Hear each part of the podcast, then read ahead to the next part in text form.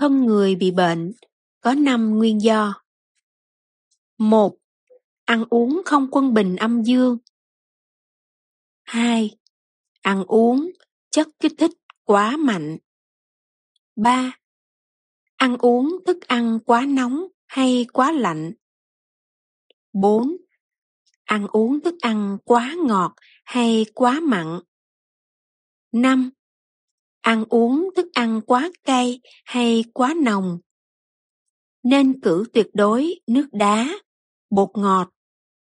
Không lạm dụng đến đường, sữa, thì bệnh thân khó mà phát sinh ra được.